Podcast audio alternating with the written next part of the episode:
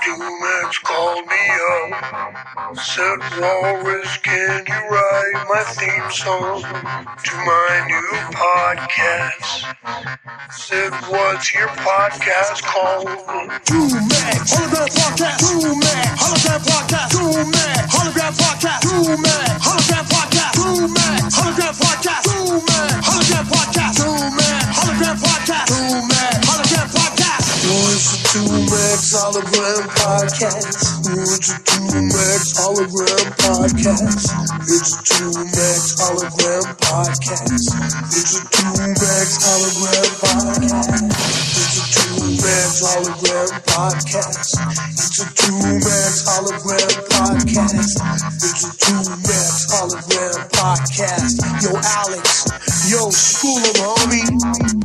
Yo, what's going down? How you doing, internet webs, web world? Yo, this is the the debut of the 2Mex Hologram podcast. Uh, my name is Alejandro Caña Jr.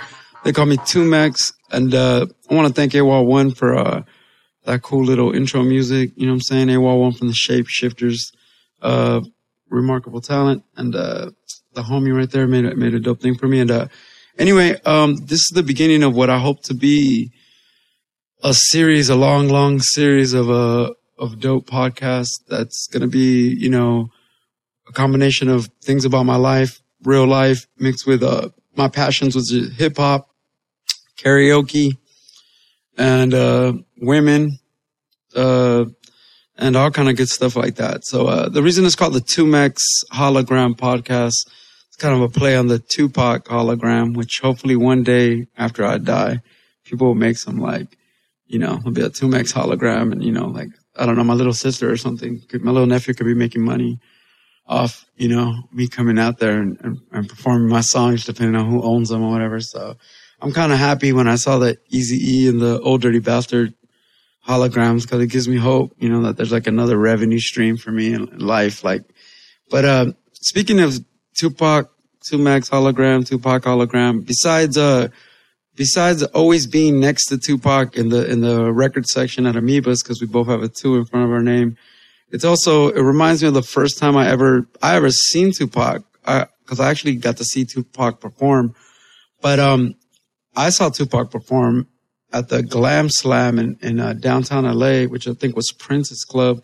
But I, I saw Pac before he was kind of gangstered out. You know what I'm saying?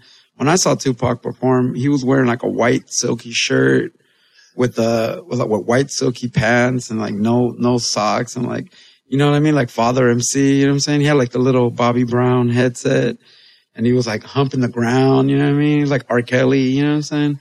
So like so for me like you know when I think about Tupac Shakur and, and I'm not and I'm not dissing him because I mean he's a great lyricist dope rapper all the, all the stuff that he did. But to me like you know I saw Pac on some Bobby Brown, like humping the ground, you know, kind of thing. So later in life, when I got to see Pac being a, you know, gangster rapper and all that kind of stuff, I just couldn't believe it. You know what I'm saying? So I was just kind of like, for me, I was kind of like, that's kind of a trip. You know, when it comes to the Tupac, people are always debating whether Tupac or Biggie Smalls was like the best lyricists of all time. I always, what's up, no? What's up, what's up, no? It's your house, homie. You can walk through. We're good. You're good. Oh yeah, I'm talking up. I'm doing my podcast. Don't, don't worry about me. It's my roommate Noel Deesky. He'll be walking around. You're gonna hear a dog walk around. You're gonna hear a dog shuffling around, and you know, you're gonna hear people come in and out, and the mailman and all that stuff. But anyway, um, going back to the story. When it comes to the Tupac and uh, Biggie, Biggie thing, I, I've always thought Biggie was the better lyricist. Personally, I'm not to be on some West Coast, East Coast. I always thought, I just always thought, obviously Pac had a lot more material, but I always thought Biggie was just like was more in the pocket. You know what I'm saying?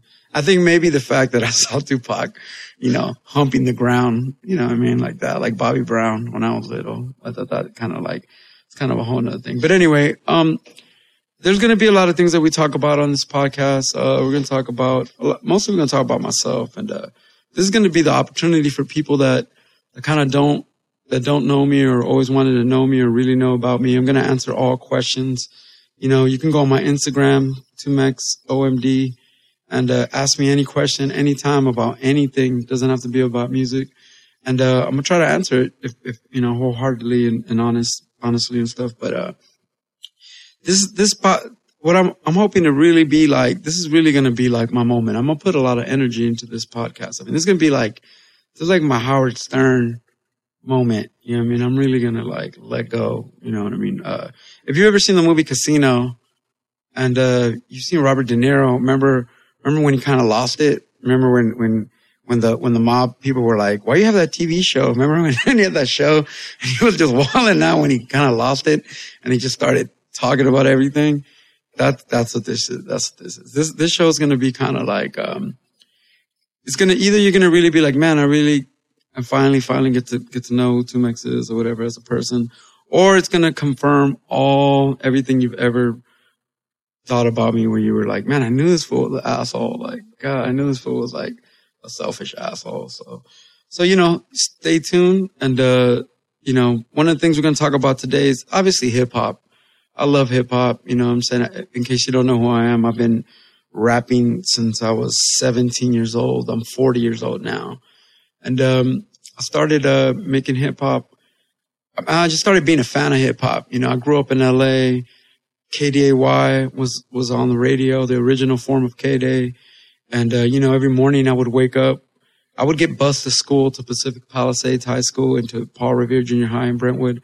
And every morning, you know, we, my mom would take me to the bus stop at seven in the morning and I'd, on La Cienega in Venice. And, uh, the bus driver used to be like, if we all, we all jump in the bus and the bus driver would be like, if you guys shut the fuck up, I'm going to play KDAY for you. And so we would shut the fuck up. And so imagine since the, since ninth grade all the way till getting out of high school, at least half an hour or 45 minutes every day, five days a week for four years, listening to KDAY, driving up the coast. You know what I mean? Driving up PCH and, uh, listening to Big Daddy Kane, Biz Markie, Beastie Boys, A Tribe Called Quest, De La Soul, all the golden era. I grew up during that golden era. And I got to like, I mean, literally 88. I was, I was a kid on the bus every day, Monday through Friday, being exposed to, you know, Easy E, NWA, Dr. Dre, Ice Cube, Ice T, Slick Rick and Dougie Fresh, Queen Latifah. I mean, on and on, Kool D, on and on and on. So my hip hop influences were really, really you know, that was my main, my main influence was real straight East and West Coast hip hop. So I, obviously, you know, I grew up wanting to be, I wanted to be a rapper straight. I want to be a DJ, actually. Wanted to be a DJ real bad and, uh, just didn't have turntables. We had a consola. So, you know, the consola, a belt drive. So my dad would be like, my dad fucking smack me in the face if I fucking, every time I tried to scratch on the consola. You know what I mean? And I didn't even have any records. My, all the records we had were Beatles at the Hollywood Bowl. You know, we had another Beatles. We got that dope Beatles record. I don't know if you know that Beatles record with the one where, the one where there's a picture of them hanging over a ledge and they're all young and fresh faced. And then you flip the record over and it's like the same picture like five years later. And then, no, what, what record is that? The Beatles one where they have a picture of them like looking over a balcony and they're all young and fresh faced. And then you flip it over. It's like a double one, right? The blue one, the blue one. It's like the greatest. It's like their Beatles greatest, Beatles greatest hits, 62 to 64. Yep. Yep. Yep. So yeah, we're gonna we're to get Nick. Every time Noah walks by the kitchen to go get a sandwich or, or the dog walks by or he goes in the kitchen and gets some ice. I think I'm, we're to mic him up for a second or we're to have a standby mic for Deesky can answer these questions. And, and actually, he's going to be a guest on the show pretty soon. But um, anyway, so I, I, I used to really want to be a DJ real bad, like real bad. And then um, I used to just, you know, I used to go to the swap meet. You know what I'm saying? I, I, I was a child labor. Ever since I was 13, I worked at a video store on La Brea and Pico called Top Video. And I used to get paid under the table. So ever since I was even 13, I, I was always down with the concept of like, like fuck this government. I'm not getting, there's no taxes being reported. I was already like on some illegal business. since I was 13. These Asian people used to pay me 90 bucks a weekend. And I, you know, you're 13 years old with 90 bucks every weekend.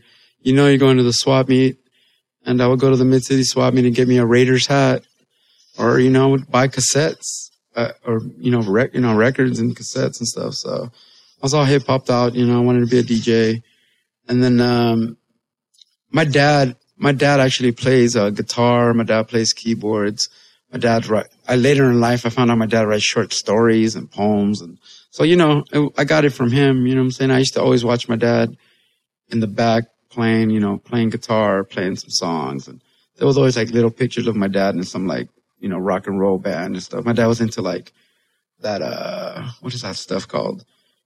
Bill Haley and the Comets. I don't know. You know what I'm talking about? One, two, three o'clock, four o'clock, rock then five, six, that kind of old rock like that. So anyway, long story short, I was really into hip hop. I was really influenced by KDAY.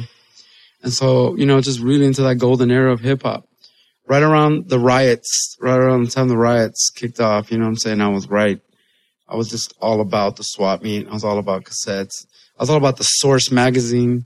Back, back when the Source magazine, yeah, of course I'll smoke some weed. Back when the Source magazine was a, uh, back when like everything that the source came out with was super credible, you know, back those first years of the source, I would go, um, to the Robertson newsstand on Pico Robertson and either I would buy, I, I probably only had money. I would have money for like one magazine. So I would have the source and I would have a, uh, another wrestling, uh, pro wrestling illustrated. You know what I'm saying? I'm a big WWF fan. So I would either be like, I'm to buy one of these and then I'm to steal the other one. So, you know, either I would steal Pro Wrestling Illustrated and buy the source or vice versa. But, you know, if the source, which was a great hip hop magazine at that time, you know, the source, I, just read it, religiously. I mean, it was like my Bible, you know what I mean? If the source told me to go buy Organized Confusion, then I would walk immediately to Music Plus and go buy Organized Confusion. If the source told me that, that Redman was the next artist, you know, the artist I needed to check, then I would go check Redman. You know what I mean? And, uh, basically my influence of hip hop were just, you know, I was just really at that golden era. Excuse me for a second while I take a hit of this real quick. Hold on. Oh, yeah, that's the good stuff right there. Anyway, it was drugs, but I won't get into that right now. But, um, anyway, just going back into my hip hop influences, uh, long story short, you know, when I got to high school, I went to high school with, uh, will.i.am from the Black Eyed Peas, uh, Shifty Shellshock from Crazy Town, uh, Ahmad. You remember Ahmad? Uh, back in the days when I was young, I'm not a kid anymore. But some days I said I wish I was a kid again. So I used to go to school with all those cats and a lot more, man. There's a lot of, of hip hop was really cracking. And, uh, I remember Ahmad in particular, you know, right before we got out of high school, that song was blowing up on the radio. And so, and, and we were just like, man, Ahmad's on the radio. It's crazy like this and that. And it was like a crazy concept to me, even at 16, 17 years old. I never thought that if I started making hip hop, that I couldn't blow up. Cause here was, here was a kid in class with me with the song, you know, with the number one song in the country, I guess, you know what I mean? And, and so even at a, at a young age, I was like, oh man, if I, you know, so I started rapping out there. I, I made a couple like little, BS groups with, with, with, some homies in high school, like really horrible names. I'm kind of embarrassed to say how, how, how bad the names were. The names were like, it would be like rapping is fundamental, you know, based on reality. You know what I mean? I had no concept. I didn't, I didn't know what I wanted to call myself. Uh, at one point I wanted to call myself Spanish poet extraordinaire. That was like the worst rap name. That was the worst rap name ever. Besides, uh, Merce's old rap name, which was Encyclopedia Brown. That's probably the worst rap name I've ever heard ever. Shout out to Merce. But, um, anyway, so I try to make, uh, you know, I wanted to be a rapper, but I was too scared to like, I was barely writing raps on paper. So people like Ahmad and will.i.am were like, yo, you know, they'd read my raps and be like, yeah, go for it. And, um, right when I got out of high school, man, I was like, I really want to do this. And, uh, along with my best friend Robert, my homie Memo, rest in peace. And, uh, there was a neighborhood DJ in my hood in Mid City named DJ Gonzo who was already the, the, the DJ. He was already the quinceañera DJ. He DJed all the quinceañeras. He DJed all the functions, man. This dude had all the, he had hip hop. He could, he could play Spanish music for the quinceañeras. He'd play oldies. you know, he could make your grandma get on the dance floor. You know what I'm saying? He, he had it all and I was fascinated by Gonzo. I used to be, I remember being 12 years old. I used to carry his records. I was that dude. I'd be like, I'll carry your records, Gonzo. You know, like just so I could be around. I'd be in the, his backyard and watch him like spin and stuff like that. And, um, anyway, I was like, yo, I'm trying to rap. Yo, I'm trying to rap. And, um, we were like, yeah, we're going to rap. You know, what do we call ourselves? I remember being on the bus in 11th grade and, um, my boy Memo, he was like, we should call ourselves, our whole crew, we should call ourselves Two Mex because we're two Mexican. And I was like, oh yeah, we should, right? I was like, here we are in Pacific Palisades. It's like 30% white, 30% black, 30% Mexican, Asian, you know, so we're like, yeah, we're too Mexican, you know, and, and we was like, yeah, we're too Mexican. That's, that's right. So we're on the bus, like, yeah, that's right. We'll tell everybody tomorrow, man. We're, we're too Mexican. That's the name of our crew. Of course, my, my dumbass, as soon as I get off the bus, I walk straight to the swap meet, go straight to the embroidery spot. And I'm like, yo, can I get this hat? Get a black hat. Can you put two Mex and me- the Mexican, you know, I probably even got the, I remember I think I got the green, white and red or the red, white and like I got the color scheme wrong.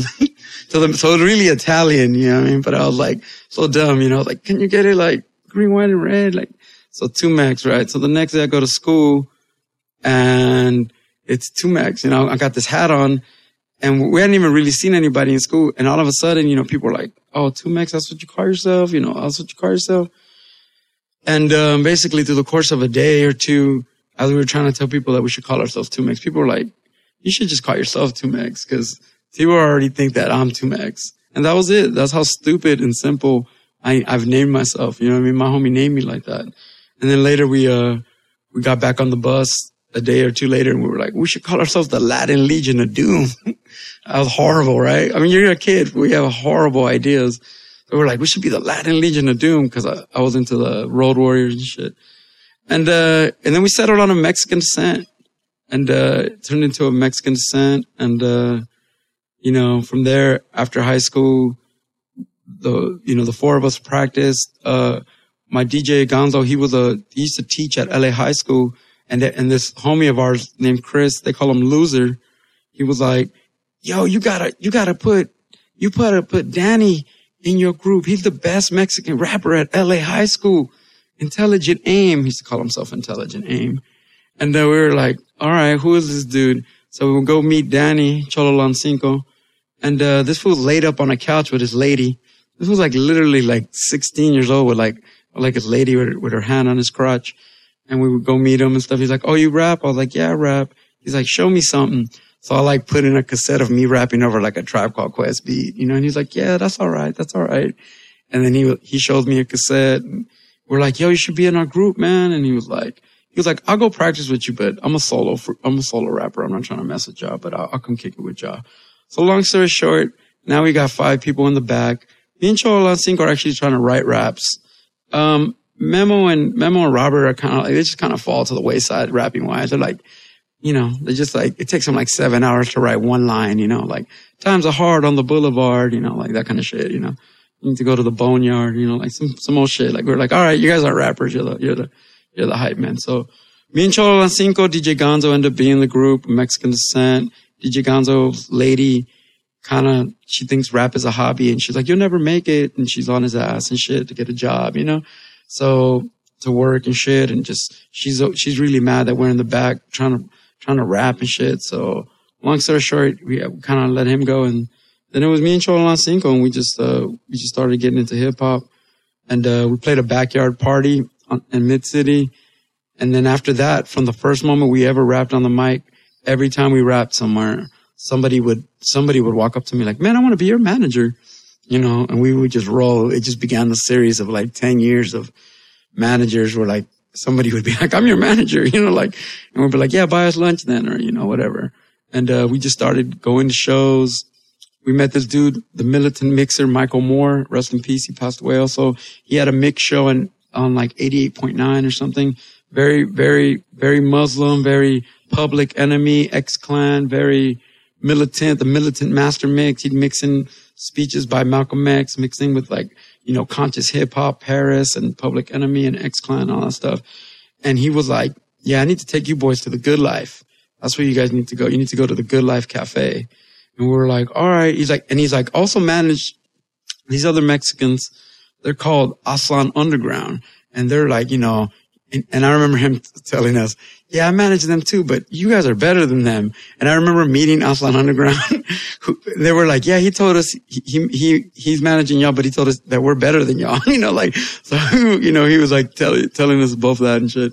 But anyway, I, we actually appreciate that because my, my, uh, Aztlan Underground, my relationship with Aztlan Underground is something that to this day, man, 20 something years later, those guys are all really good friends and, and they were mentors, man. They, they taught us a lot about, uh, about meaning what you say. We used to just rap and say anything. And, uh, they're the ones that taught us like, you can't, you can't say shit like that. They were like the original version of Immortal Technique. You know what I mean? They were very, they were, they were a, they were actually a post punk band that turned hip hop. Cause I think Public Enemy made a lot of punkers kind of go in a hip hop direction. You know what I'm saying? Like Public Enemy, Anthrax, all that kind of like before Rage Against the Machine, there was Downset and all these other kind of all, you know, so they, they kind of went hip hop and, uh, they were influential on us, man, on, on me in particular. They taught me how to like learn, you know, to, to, to, you know, to mean what I say. I'd say some shit and they'd be like, man, you're talking about Edward James Olmos. That was a Republican. you know what I mean? I would say some shit and they, they put me up on game. You know what I mean? So anyway, but, um, so we, we went from there and from there I went to the Good Life Cafe, which, um, which kind of like changed my life big time. Cause, uh, that was, that was the place where I, where I really found my home. I mean, that was the creative hip hop mecca.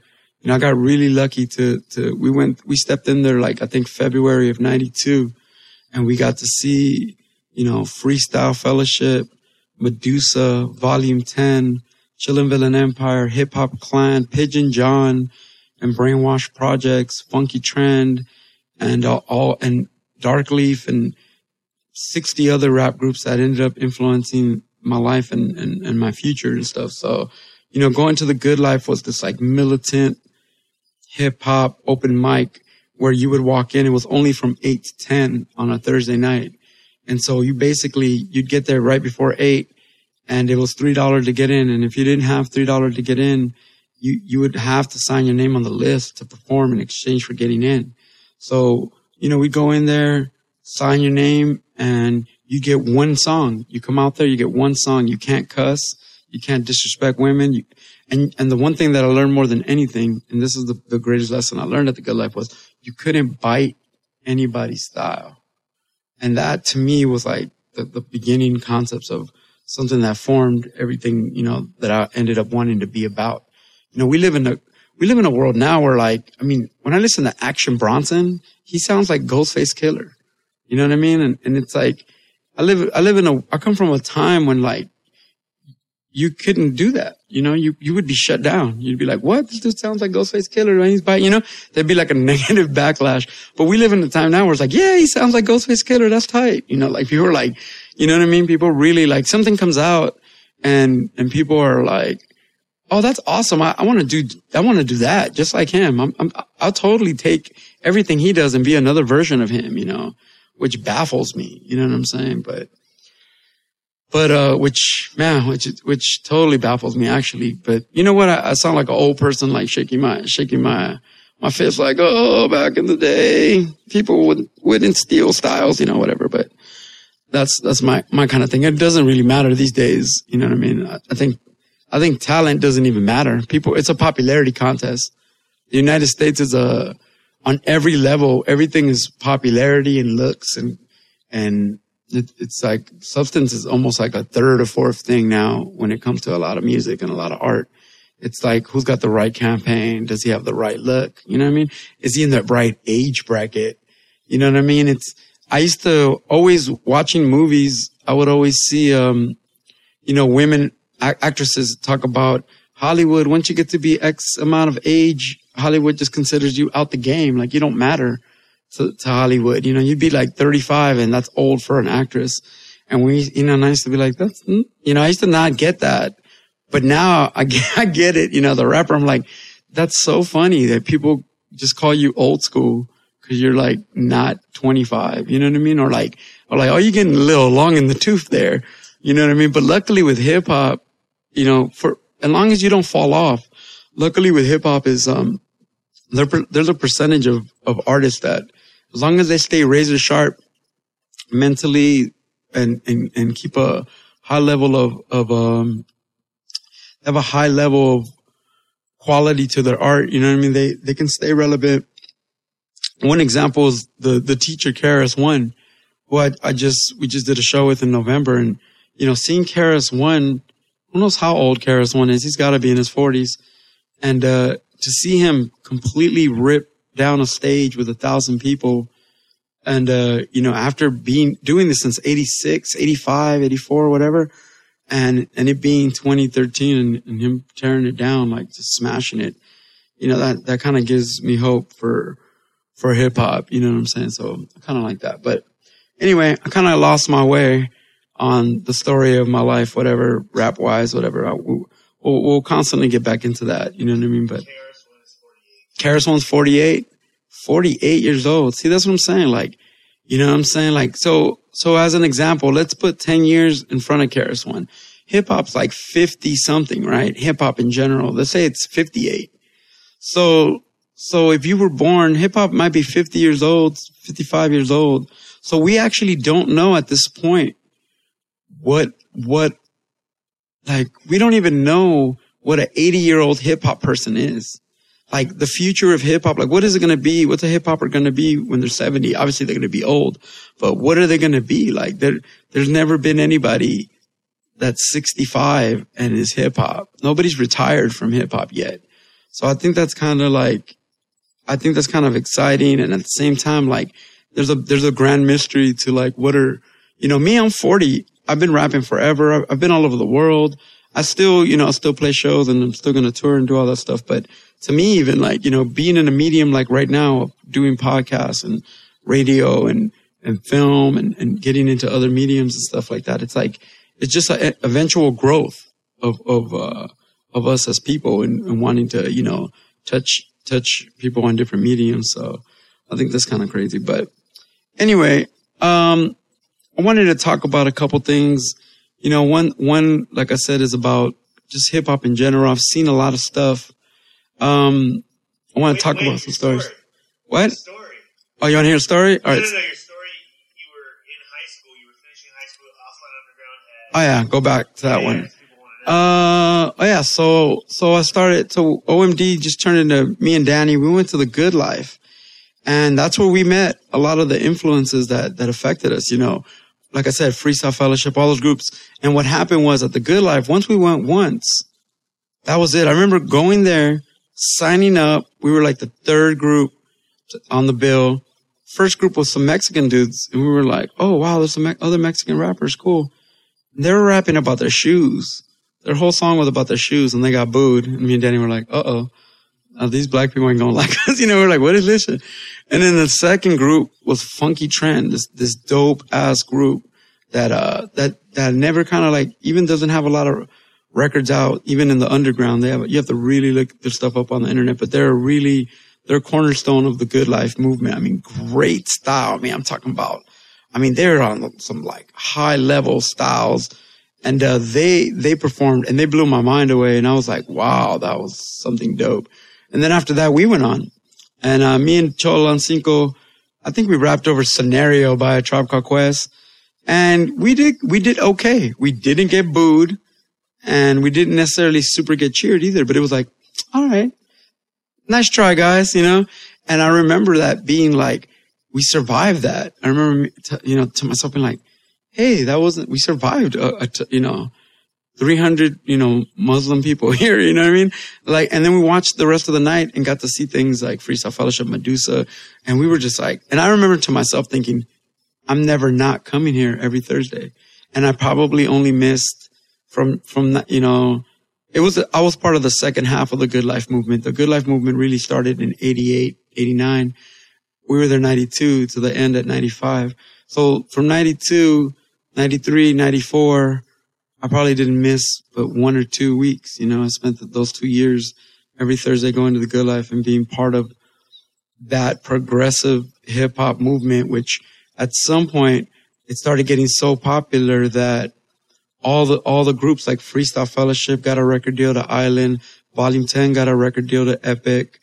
Medusa, I think, was signed to Capitol. All these, all these people were getting signed out of the good life. And it was like this exciting time where like all these 20 year olds, all your, all your, and I wouldn't even call them my peers because they were, they were, they were ahead of me. They were ahead of me artistically.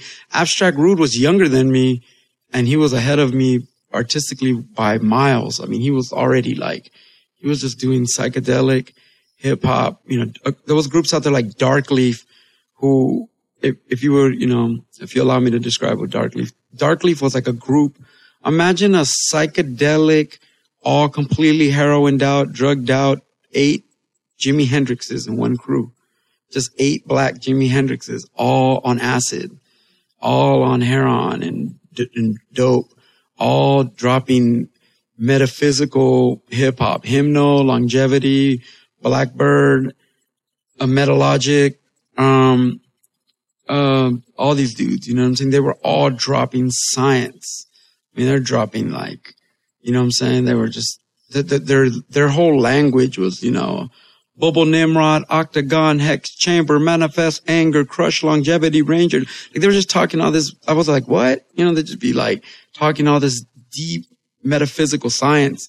And so you had, you know, I was, you know, here I am 19 years old watching, you know, having Myka nine, you know, blow my mind. I didn't even know what, I knew what jazz was probably a little bit, but, you know, having Myka nine, like, you know, a fight, a fight, a nigga and a white, the white can't fight, but the nigga's out of sight at a time, on a mind, on a body, karate, lottie, body, you know, I'm just like, what? My mind couldn't even, you know what I mean? I couldn't, my mind was just like, what the, you know, volume 10 with his voice afflictions, like, you know, rapping like an opera, like some kind of opera singer. You know what I'm saying? Like all out of, out of time and all time signatures. You know what I mean? Later in life, you know, I didn't even notice, but you know, a 14 year old Busdriver is sitting there. You know, his dad was dropping him off at, at the good life at 12 or I think he was like 12 or 14 and his dad would just drop him off and he was sitting there in the crowd. There was a lot of people in the crowd that would go every week that never rapped. You know, I've seen videos of like exhibit and all these people, you know what I mean? A lot of people that, that would just be there and soak up and later in life kind of like not even make their move till later after, but just constantly being influenced. I being one of them for sure. I began, you know, being very influenced by, um, this group called Chillin' Villain Empire, CVE, uh, Niggafish, Riddler, Reckless, Trey Loke, they they kind of took us under their wing. They took me under the wing for sure. They befriended me and uh, allowed me to uh, go to their house and record songs with them. They lived on 80th and Normandy, and they used to let me go to. The, it's called the CV Shack, and they let me. You know, I would go to the Good Life, and we would watch the two-hour program, and then out of that two-hour program, somebody would always be the most exciting. We called it the blow up was like, who had the blow up of the night? Like sometimes a white guy from New York that, that would walk up there and sign his name on the paper and everybody would be like, boo, you know, about the, he's whack, you know, this fool would just come out with some ill poetry and blow everybody's mind. You know what I mean? And be like, oh, you know, or like somebody would, you know, one of the favorites, you know, would be like, you know, oh, I've been working on the song all week and you'd get to see Jurassic 5 doing their early routines, you know, like throwing the microphone in the air and spinning around like the Jackson 5 and catching it or, you know, all these kind of like routines and stuff. And so you learned a lot about performing in front of a hostile audience and you learned a, a lot about how to make your three and a half minutes count because you'd only have three to five minutes you, if you sign up, that's it. You get one song. You have one time to shine. And so it was like a discipline. And, and the other thing too is that most of the time CVE was running the sound. So what they would do, if you didn't have your own music, CVE had a cassette already of like 90 minutes of beats. So you would say, yo, give me a, give me a beat fish. And he just throw, you'd be like, give me a slow beat. So then he'd give you a slow beat. And so while you started rapping your song, he'd cut the beat out at a weird place and bring it in at a weird place and see if he could throw you off. He would like throw you off rhythm and stuff. So you would be like, you know, like there's many, and without telling you. So many, uh, many a time, I mean, there was a time I remember I was like, give me a beat fish. And he, and I started rapping. Da, da, da, he cut it out at a weird place. And I'm like, that, and I look, you know, my natural instinct is stop and look at him like, did something happen? And you cut it back on and you'd be like, and you, you got caught and you were like, and they'd be like, oh, you know, people would be like, and, um, so you'd have to kind of learn, it was like a training ground to perform. Also too, if you sucked, and this happened to everybody. I mean, I would see it happen to the best people. If you sucked, as soon as, you know, they'd give you a few seconds to suck. And then if you weren't getting better, it'd just be like, please pass the mic. Like 300 people. Please pass the mic. And you're trying to perform and you're trying to like, it's like the gong show. You know what I mean? You're like, you're like rapping. They're like, please pass the mic and like putting their hands to the sides and like, and so sometimes you'd say something so dope that they, they'd be like, oh, and they'd stop. If you could out, if you could out, you know, if you could impress them while they're trying to boo you, or if you don't, it just get louder and louder. And then finally, uh, Fish would just, like, just cut the music off and be like, you, you've been please pass the mic. You know what I mean? And you have to get off and people get mad, you know, or if you cuss, if you broke one of the rules, if you broke one of the rules of, of the, of the, you know, like if you cuss, you, I remember one time signing up and be like, man, I'm about to tear this motherfucker. That was it. I was like, nope, next. like once I cussed, you know, I'm about to kill this shit. Yep. I was like, a wrap. That was your week. So now yeah, you have to wait till next week to like, just by cussing, you know what I mean? I, I saw, I mean, I've seen Souls Mischief. I've seen a lot of great rap groups go up there and kill it or, or just cuss on accident. And, and their whole thing would be, it'd be a rap. You know what I mean? So, so that was kind of crazy. But, uh, the good life, you know, once I started going there and I fell in love with the place, like I said, you know, Chillin' Villain Empire, LA Cool, the rifleman from Hip Hop Clan, who was kind of like the head. He's the dude that he would sit in the front and if you, he's that dude. He's the first person that's going to boo you. So he's sitting there with his arms crossed already, like, like, like the critic. Like he's already grouchy, like a hater. You know, he's like already sitting there. So like now you're like, you've never rapped in, in this place before. And now you're like on Crenshaw on the hood. And like, you know, you're, you're, you're barely starting to like, I'm about to do this, y'all. And there's just like this dude with dreadlocks with his arm, you know, tall dude, like, and so you kind of like had to overcome all of that. You know what I mean? So, so eventually, you know, started going every week, started meeting people. You know, I remember our first people being like, Oh yeah, you know, whatever, you know, little Mexican homies. And, um, I think you had to earn your respect. So I think one time after being there for, for like six or seven, eight times, me and Xololanxinxo had wrote a song called Where, Where You From Homes. And it was like a dope, kind of like slow West Coast gangster beat. And it was like a song, you know, where you from home's about gang violence. And, and I had this choppy little verse in Spanish, you know what I mean? And dude, we killed it. And we was like, that was it. We blew up. Like we were the blow up of the week. And that was it. Like after that, like after doing one incredible song, you know, that you kind of like every week you'd be like, man, next week I'm going to come with this. Man, I'm just going to write the song next week. I'm going to kill them, you know? And, um, yeah, man, I would, you know, you got accepted by the family and then, slowly but surely, you know, you become a staple there. And, you know, I would watch people battle outside. I'd go every week. Eventually I, I got to host it. And, uh, you know, people like Aceyalone and, and, and Freestyle Fellowship and Abstract Rude and Fat Jack and all these people, you know, we met all these great people. And that's where I actually first started meeting my first series of real producers. Um, this, this Iranian homie named Omid went to producing an album called Beneath the Surface, which was a great a great compilation, uh, really dope. And, uh, my friendship with him, with Omid and my friendship with another guy named DJ Nobody, um, Elvin Estella, who, who kind of now makes like really, he's like, he makes a lot of dubstep kind of stuff now, but like, he was really like, that's when he first started making psychedelic hip hop. And, uh, my relationship with them was the beginning of actually starting to record really proper material. The, the first time we were, you know, I've never recorded with, you know, stuff like, you know, getting people to really get down, you know. I was very fortunate at a young age. Around that time, DJ Khalil, who, who, uh, produces Self Scientific and he produced, man, now he produced like the Eminem album, Jay-Z, 50 Cent, all that stuff. He was like one of my first producers too. So like I was always meeting people that were making something and were showing me discipline because I had no concept. I thought I was just a rapper. I didn't know what, what to do. So constantly over the, these formative years, you know, I was meeting producers and, and different people that, that would help guide me and through, through our friendships, guide me to make, you know, music that I, that I deem decent, you know what I'm saying? But that good life era, man, you know, Pigeon John and, uh, I mean, I remember Pigeon John being there and it being kind of like a Muslim, a Muslim place. And there was a lot of tensions between Mexicans and blacks. There was a lot of tensions between black, black people and white people. And I remember Pigeon John, who, if, if you don't know Pigeon John is, he's half black, half white. He would be on the mic and he'd be like, how could I call my mom a devil when she makes me pancakes in the morning? You know what I mean? And I would be like, what? And he just blow me away with that shit. You know, I'd be like, what? He'd be like, how can I call my mom a devil when she makes me pancakes in the morning? Like, you know what I mean? I was, not only was the good life like a training ground for, for, for trying to make good music and being a good writer, but it was, it was like lessons being learned about race and lessons being learned culturally. You know, Cut Chemist came out of there. You know what I mean? I remember Cut Chemist being, you know, sweated a lot. You know what I'm saying? And uh, can you can you grab me my phone? That might be it might be the homie. Um, I just want to make sure I ain't the homie trying to come be on the show. But uh, yeah, uh, yeah, maybe. But uh, so you know those those were like the formative years where where I got to learn a lot. You know what I mean? So all that stuff to me is like all that stuff means a lot to me. You know what I mean? So oh, word, perfect.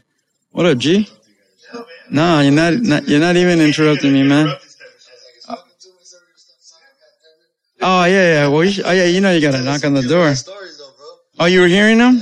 I well, have a seat, man. You're about to be part of the show, man. Like you just made my day, brother. Like you're a real friend, man. I hella appreciate that.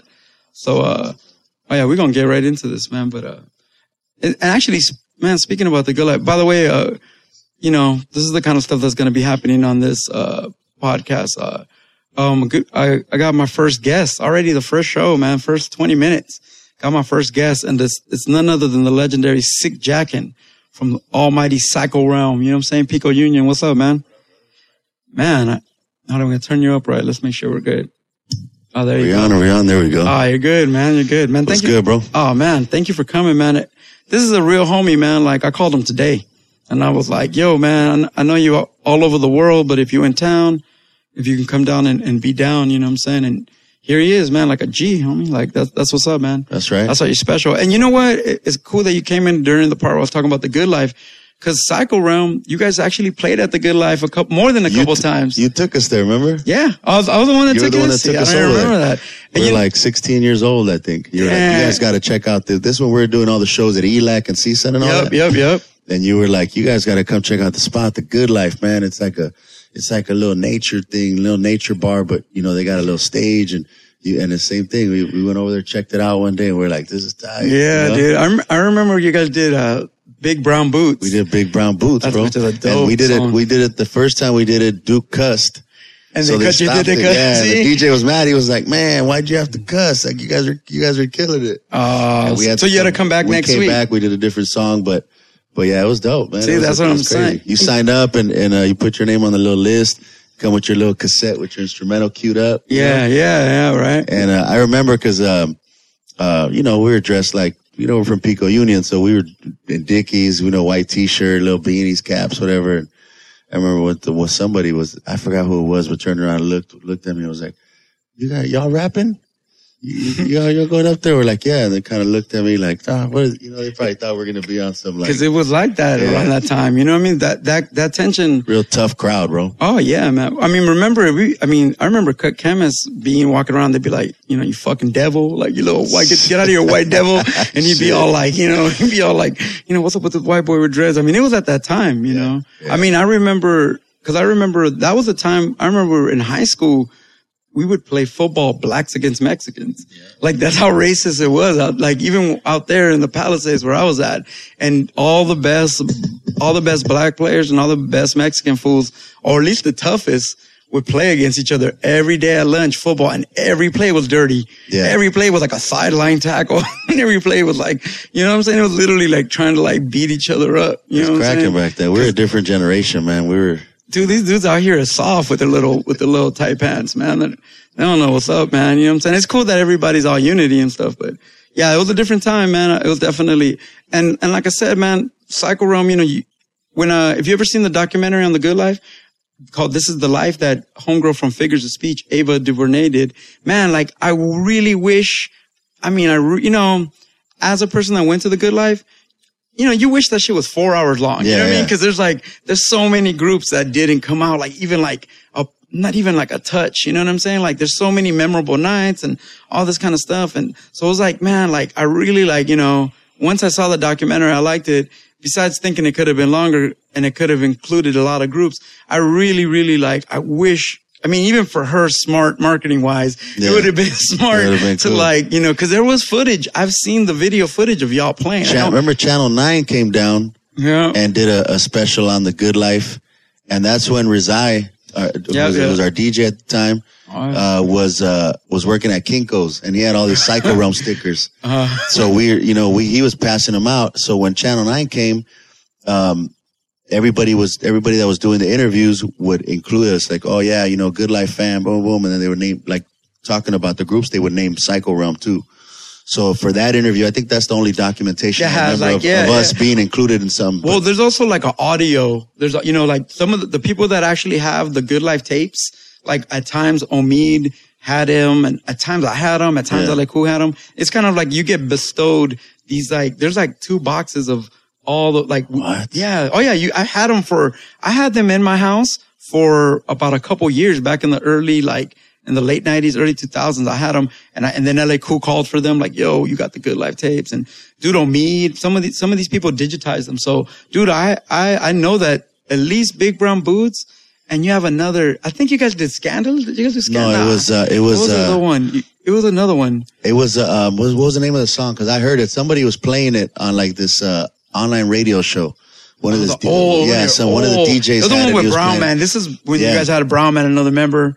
And, Yeah. uh, I, It's I, because I, I gets wrecked. I think because I gets wrecked. Like if I crash my auto, we'd scratch that Sun Doobie thing. yeah, yeah, yeah, that's It right. was, I gets wrecked. I think it was. And so, and so like, you know, so just want to, you know, let people know, man, cause you, Psycho Realm was definitely part of that. And, and you know what, people, you know, you would go to it and sometimes people would just go to it, play once or twice and then, you know, move on. You know what I mean? Yeah. But, but it definitely, you know, you were part of that tapestry, man. And like, and that really is like an important ass, like, and a really important ass part of, of this LA, of this LA underground scene, man. And, and, uh, and actually, man, now that you're here, man, like we can really get into, you know, I've, I've, I've heard you in interviews. Me and you, you know, me and you Yeah. do podcasts and interviews and all this kind of stuff. And, and of course, sometimes, you know, you, you know, people just have time for what's the new album? What, oh, you guys are playing at the Staples Center, Yeah. all this kind of stuff. The regular But- questions. Yeah. You know, the good, you know, the, the, the informative stuff. But man, I want to really get into it, man, like with you because we go way back, man. I remember, I remember, man, I'm, I'm, I'm gonna really get into it.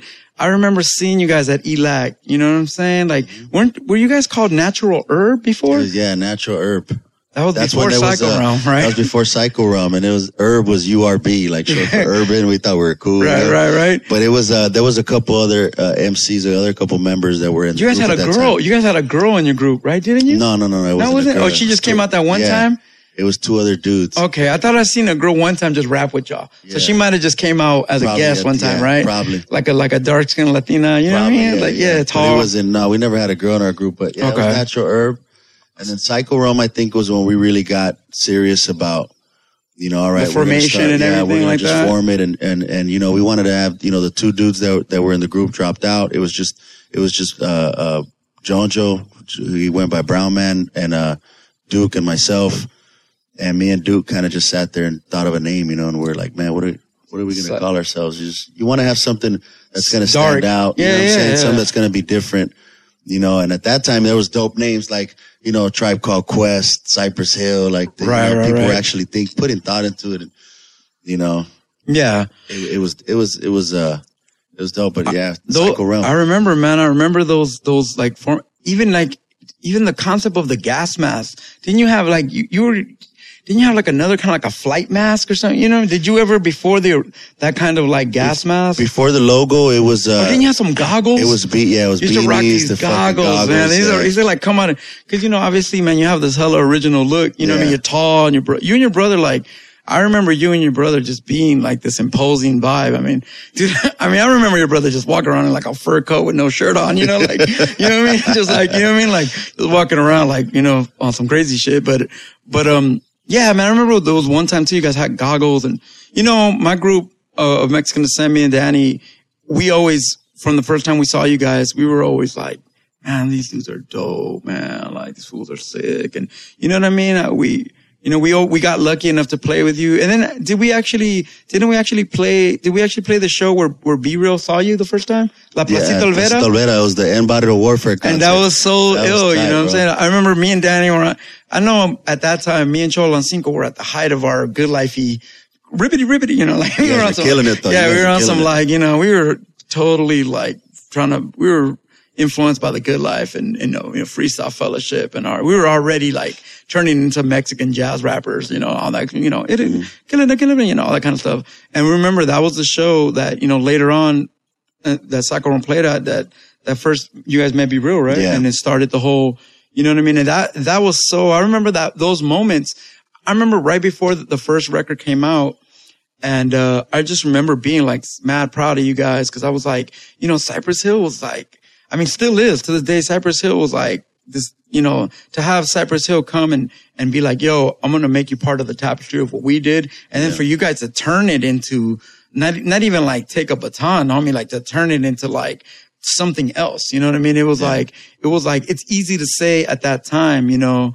Even back at that time, it's easy to say like, "Hey, I got a B-Real cosign. Hey, I'm, I'm, about, you know, remember the Soul Assassin sound, you know, that with Yeah. the House of Pain and Funkdoobiest and the Hooligans and uh Fatal and all these. Yeah. Remember Fatal? Yeah. Fatal was Yeah. hard, right? Fatal there was was this dude named Fatal. Uh, he was on. Uh, he was from New York, right? Yeah. He was on East West Atlantic. He he actually was on that song live at the barbecue with uh Nas Yeah. and uh, you, know, uh, you know Large Professor, whatever. That's kind of his Yeah, most famous little with- thing. He was working with Muggs at that time. right? Yeah, yeah, right. And so you know, t- there was this whole the Soul Assassin sound and all this stuff, and and by the and that was already cracking. And then you guys clicked up with them, made the debut Psycho Realm album, which was was just a, a fucking classic. And then from there, you know, with the circumstances, what happened, to, you know, what happened to your brother, and and where that kind of thing that that crushed everybody could have easily been the end of it. Yeah. Could have easily been. I remember. I'll never forget when I heard that happen, and then I remember kicking it at Martin's Records. And Martin from Martin's Record was like, yeah, everybody was all, we were all sad about that. And everybody's like, well, we know we need to organize a show for him and fundraiser and yada, yada. And I remember being like, damn, man, like, where do you go from this moment? Yeah. And you guys were, I mean, after whatever happened, I mean, you guys just, obviously there was like a break to, to go through that, but then, man, the next record came out and then with him on, you know, and Yeah. all the net, and then, you know, Cynic and everything, you know what you mean? You just, you guys turned into this force. It was him though, man. It was my brother that, that, uh, you know, once we got him home to, to out of the hospital and the, you know, all the little convalescent homes or whatnot that he has to go through before he could Uh-huh. go home. My parents wanted to bring him home. So once we got him to the house, to my mom's house, um, and he was, you know, he got past the, you know, the, the beginning stages of having to deal with the situation and his condition. He's the one that told me like, what are you, the fuck are you doing, bro? You know what I mean? Cause I was living in a bottle, bro. You could only imagine. Oh, my yeah. big brother, that's, you know what I mean? That's, all the momentum that was getting built. Yeah, You know what I'm and, saying? And you know, and and you know, but but before all that, it's just that's my older brother. You know what I'm saying? Yeah. And, and he he's sitting there quadriplegic. You know what I'm saying? And it's just it's it was a fucked up all the way around. So he's the one that told me like, you need to snap the fuck out of it and just put these records out. We got two albums worth of music. Put that shit out. People need to hear it. You know what I mean? So that's when we put out the War Story Book One, and then two years later put out Book Two. And you know, the support of the uh, of the people though, man, it, it's crazy. You know what I'm saying? We we were independent during those records. Oh yeah, yeah. You no, know? I mean, even me as a as a as a homie, man, like I took it so hard where I I couldn't even see. You know what I mean? I felt Yeah. like I couldn't even go. You know what I mean? Yeah. I remember finally going after years. You know, and and and I know that, so I can imagine what it's like. You know, I mean, I Yeah. I had my best friend pass in my arms, man, and I remember I just took two years off. Yeah. You know what I mean? So, I- so the, but, but the sound, you know, I, I think that Psycho Realm in the last 10 years, I think that eight to 10 years, I think that you guys have influenced Chicano hip hop. I, I honestly believe that eight out of every 10 Mexican rap groups in the last eight to 10 years sound like Psycho Realm or, or are influenced completely like, you know what I mean? It went Yeah. from like, there was this Cypress Hill, you know, Cypress Hill and, and other, you know, there's always been other like Mellow Man and Kid Frost and, you know, there's other, there's other, there's other, you know, Rasa rappers that, that do their thing. All res- respect to them. But your movement, the sound, the streetness, you know, the advanced rhyming techniques, you know what I'm saying? The, the- you know, the, I think that honestly, man, you guys have laid like a foundation. Cause I, I mean, I'm a dude in the trenches. I'm a dude that plays backyards. I play little clubs every week with 50 people, all that stuff. And I see all the opening acts and I see that they're all Psycho Realm influence. You know what I mean? Like I, I see the influence that, that you guys have laid on the people and it's honest, Camouflage and masks and Oh, dude, and just, and dark, you know that that beat that down, down, down, you know those kind of samples and the oldies, you know. Um, um, let's let's get into uh, you know, going back to that time or whatever. Like, you know, and, and big shout out to Duke who still calls me to this Yeah. day and still talks to me and still texts texts me and uh, you know what I mean. He's a G man. I remember I went to see him at the house not too long ago, and he was like sitting there and he was, and there was like people bringing him shirt designs and Yeah. he's like, sixty of those, yeah, thirty of those. Yeah. I don't like those. Yeah, like- yeah. And he was like shot calling and, and making beats and you know what I mean and making things happen. And you know, like, and you know, every time I go over there to work with him, every time I go over there to drop a verse, we don't get nothing done because we just end up talking. Yeah. So every time I go over there, he's like, "You down to drop a verse?" I'm like, "I'm here, man. Let's do something." And we just start talking about things and start talking and start talking. And the next thing you know, it's like two, three hours go by. I'm like, "Shit, I did." You know what I mean? Like, Did you meet him when he was at CSUN? Oh, back in the day. Yeah. Oh, yeah, yeah. He Oh, used yeah. to he used to have uh he used to he used to be roommates with you know those he was in the dorms he was at Camp Yeah. Snoopy so there was uh, it was him and DJ Pete who used to who used to do a lot of the matchup parties at CSUN Right. and then there was two like they had two of the roommates that were just like you know there to study but Right, right, right. but these guys used to have all the after parties. I heard, poor guys, the two roommates that they had, man, they probably never got any sleep. Dude. They were probably like Nor- getting Northridge hotels and shit. Northridge yeah. used to party though. Yeah. We used to go. I remember Mecha. I remember the, this whole concept of like the Mecha being mad at the students in Mecha because they were like more about partying and meeting girls Yeah. than actually getting shit done. And you were like, Mecha, uh, Northridge is one of the liver schools, man, for Yeah, partying for sure. For sure, bro. Yeah, it was. It definitely was, man. I used to, I used to take my little bucket up there and, uh, drive up there and get off on Roscoe. He's, And, you know, he used to have a, a, a 79 Rego. It was pro, it was pro blue, so it was white. And you know, when you look at it against the sun and you see the blue tint and all that, Uh-huh. he used to drive it into the, to, to, over the grass and the hills and all that.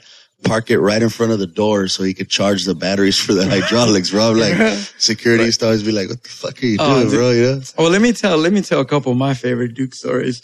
One of them is Fais Do-Do's. Remember that, that Yeah. famous show? Mhm. It was uh I believe it was right here on um on a Redondo at this little jazz club called Fais Do-Do's, which which they used to do a lot of shows at. I think now they really use it for music videos. They use it for music videos a lot. You know what I mean? So, uh, but anyway, I, I believe it was Psycho Realm. It was a Mexican descent, then Aztlan Underground, then Psycho Realm, right? It was for their release party. Yeah, That's yeah, and it was party. and it was a. and I remember, you know, packed show, crowd out of control. I remember two. I got two stories about that day. One was the show's over. Kid breaks his leg. You know about this one, right? Kid breaks his leg in the mosh pit, right? And he's sitting there, like, he's sitting there waiting for the ambulance, laying on the curb, like ah, ah, like with a bone sticking out of his leg, right? And he's like ah, and I mean, and I swear, because I saw this with my own eyes. Your brother straight hit him like, like, like just straight hit him on the leg. Like that shit don't hurt, dog. Stop being a bitch. and I was like, Oh, and I was like, oh man, that's cold, dude. People were like, oh, and he was like, oh, and he was like, stop being a bitch, homie. And we were like, damn, dude, that's cold. That's fucked up. That's number one. Number two He's was after the, oh, dude, it was funny. Number two was after the show. Um, you guys were going to Power 106, I think. And you, and, and Duke was like, what's up, man? Let's roll, man. Like, you know what I'm saying? Like, you want to go to Power 106, man? With, with us? We, we're heading out there right now. like Friday Night Flavors Yeah, the some, Baker Boys. yeah, some, something. right? And you guys were all like, you were mobbing out. The show's over. We were all kicking it. And they were like, and Duke was like, yo, you want to go with us to Power 106? Come on, man. We'll be on the radio. And I was like, oh man, I'm down. I was like, you know what? And I had like a girl at the time. And I was like, you know what? I, I got this girl right here. She's been waiting for me since, you know, we've been here since nine. You know what I mean? It's like one in the morning. She's been like sitting on the side waiting, you know, on some like, I swear to God, he looked at her and he goes, bitch, you want him to go to the radio show. so you should want him to go to the show. And I was all like, don't talk to her like that, fool. Like, like he was just, his energy was so wild. dude. Aggressive, bro. Oh, It's dude, his, and I will never forget that dude because he, he was just like, he just looked at her like, bitch, you want him to go to the show? And I was like, yo, don't talk to her like that. Cause she was so like naive. Yeah. She don't know, you know, she was all like just waiting for me on the side, like waiting for me to get done. and I'll never forget that. And I, you know, I, I should have went, man. I should have been like, bitch, get away, you know. But uh, but uh, I remember that energy. You know what I mean? Yeah. That just that, you know, eh, just that energy, man. And like, I still, you know, when I look at him, man, I still see it in his eyes. Yeah. I see that smile. Yeah. And I see that energy, man. And I see that, and I see that, and and I was lucky. eh, You know, I've got some pictures from uh, I got some pictures, man, from before. From uh, it's uh, I know he's there. You're not in the picture, but it's like it's like him, me, my homie, and and uh, Esteban Oreo, Yeah. Steve-O, Yeah. and rocking that. What was that first clothing line they had? Not guilty. Not guilty. That was Big Lucky's. Yeah, line, yeah, and rocking all that. And we are like at a car show and we're all like, you know, chilling. You know what I mean? I have like uh, pictures of some like, I dig up pictures and, and just see like, you know, all that kind of stuff. So, you know, I, uh, for me, like of Mexican Descent and, and myself with you guys, man, like we've always been, you know, I remember turning to you when I made B-Boys in Occupy Mexico. Mm-hmm. And, uh, you know, we did, I mean, Doctors, Drums, and Dangers to a lot of Mexicans in LA, man. It's like Yeah. the ultimate Yeah. song, you know? And, and it was cool that we got to do it, uh, last year at the, at the, even though we just kind of like threw it together, but it was cool that we got to do it. Oh yeah, go for it. Well, anyways, we used to host uh, Life Radio, Uh huh. and we played it every show for like three years. Yeah. Damn, that's We crazy. That. Why people Crazy. like, that why people get into that? Like some, dude, that song, we did it, we've That's only done it twice that I know of. We did it once in Fullerton. Mm. Remember this one Yeah. show in Fullerton Yep. where, where like, I, I mean, this is like, where, like Harbor and uh and Orange Store. remember, remember the spot. people were beating up the security Yeah. and you, and you we had to tell security because security uh, uh Had a lot security wanted to, they shut the sound down.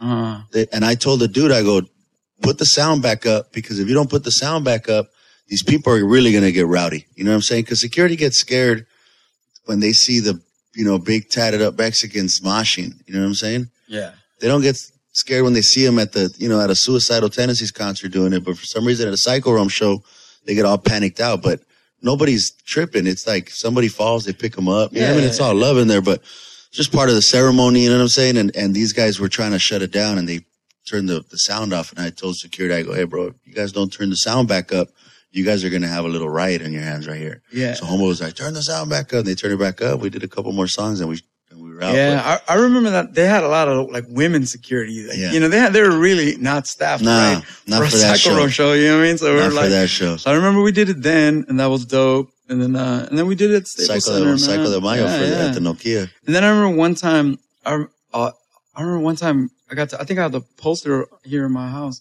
Um, I remember one time I opened up for you guys in downtown. I think it was at Glam Slam too.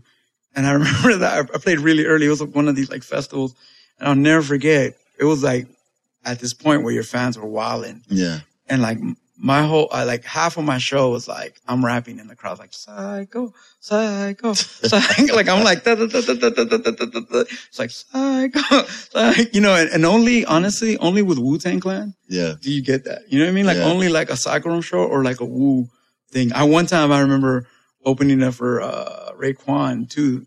And people for like a few minutes were trying to do that to me too. And I just jumped in the crowd. And then they're like, after I rapped like a song, they were like, all right, we're cool. Yeah. But like, you know, you're trying to rap and for they're like, Wu Tang, you know, how, you know, how does it feel to have, I mean, you guys, you know, I know what it's like to have people have my face tatted on them and like, my lyrics and all that Mm. stuff. But it's like, I mean, you really have an army, man. Like I, I'll be in France, you know, I remember being in France playing on a boat and all these, and I was like, what is all these Mexicans doing? They weren't Mexicans. They were French, but because they were dressed like y'all, they looked all, I mean, they all looked Crazy, like, bro. they all looked like they were from like White fans or something. Yeah. You know what I mean? Like they were Yeah. from straight up from the movies. dog. And I was like, and I was like, and they were, man, they had the gas mask. And, and because of the association I have with you, that's why they came to see me. You know what I mean? They're Yeah. like, what? Two Mexicans down in Sacramento, you know? But dude, I mean, all over the world, Spain, um, you know, Japan. I Russia. remember, yeah, dude. I remember playing a car show in Japan. And I swear, dude, though, it was so funny because the whole hour before I played, eh, there was only two DJs. So the dude before me, I was the only dude that played. So the dude before me, he basically played you guys for an hour. Yeah. Then I came on and played for an hour. Then the rest of the night was you guys for another DJ. You guys for the rest of the night. That's like, crazy. and we were like, and, and, and I don't even, you know, just in Japan. So I don't know what they're talking about. But, my, but my, one of the people, the, the promoters was like, every time he says that, he's saying Psycho Realm all night, Psycho Realm all night.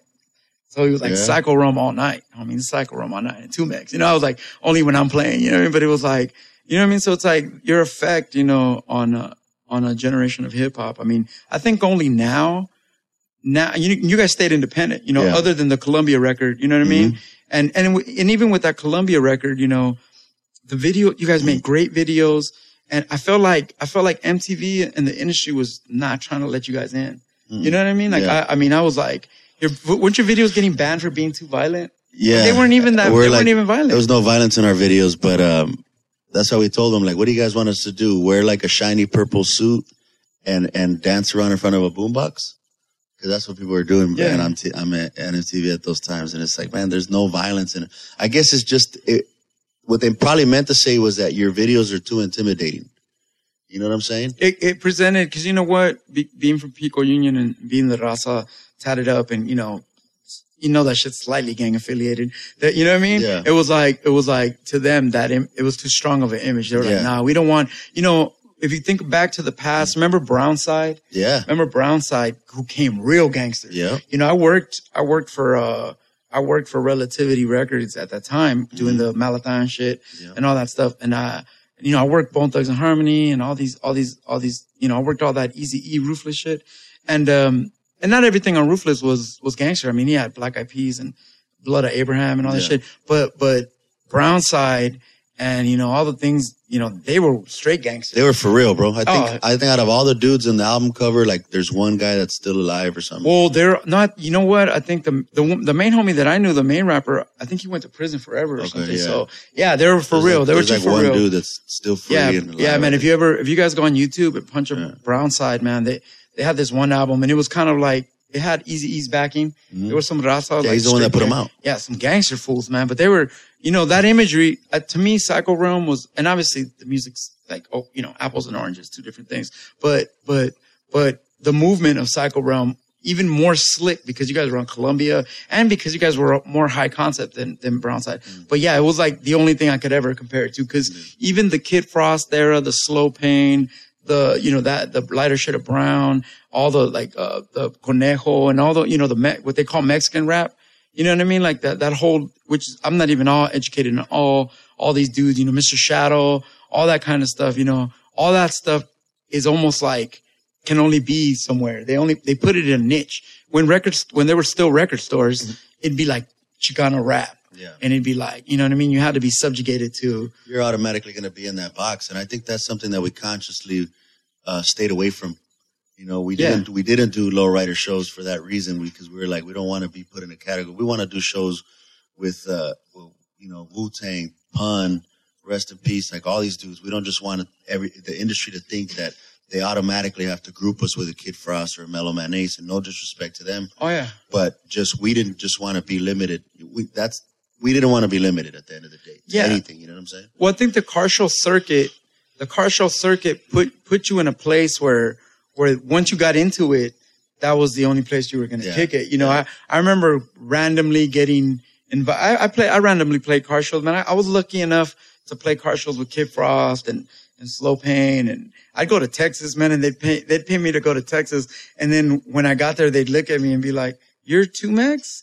You know, like they'd book me because somebody wanted wanted me, but then when I got there, they thought I would be a whole. And here I am over here rapping over like other, you know, doing my thing, which is kind of alternative hip hop, whatever. And you know, they would just be like, "Oh yeah, this is not what we thought." You You're know not. what I mean? You were cholo enough. Yeah, for sure. And you know what the and the the funny shit is that you know there was a point where where the where uh Sony there was a point where I went to talk to Sony and, and I had a meeting with Epic.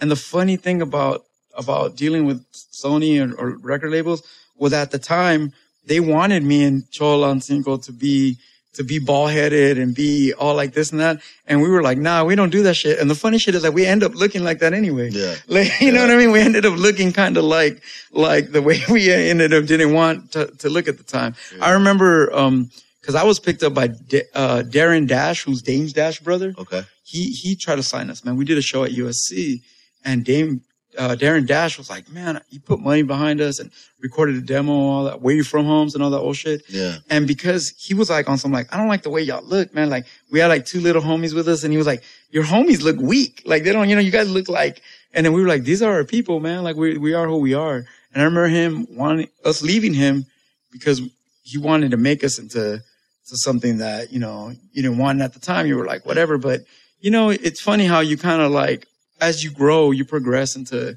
what you want to be. You know what I mean? But it, but in retrospect, sometimes I think like, yeah, man, maybe I should have took a swing with the major once just to pimp them for the video, to That's pimp it. them, pimp them for the exposure, you That's know? what you gotta do. I really, really, you know, there was a time when the visionaries got approached by Columbia and, and uh, Matador and all these labels, and we chose to stay independent. But I was the one out of all the six guys that was always like, "Man, let's just take one year and go be on Columbia, dog." Like, wh- if they drop us, like, who cares? Like, we'll have three dope video or video. You know what I mean? Like, you kind of like thing, the best thing that happened to us was uh was putting that record out through Ruffhouse because they, you know, at that time you didn't have the internet, so it was more like you know you needed money to actually be promoted and promote yourself in other countries and all that. And because it was Sony, you know, one of the biggest distributors in the world at the time, they had that reach and they promoted us all around the world. And that's why now when we go to Bulgaria, you know, when we go to you know uh, the Czech Republic, like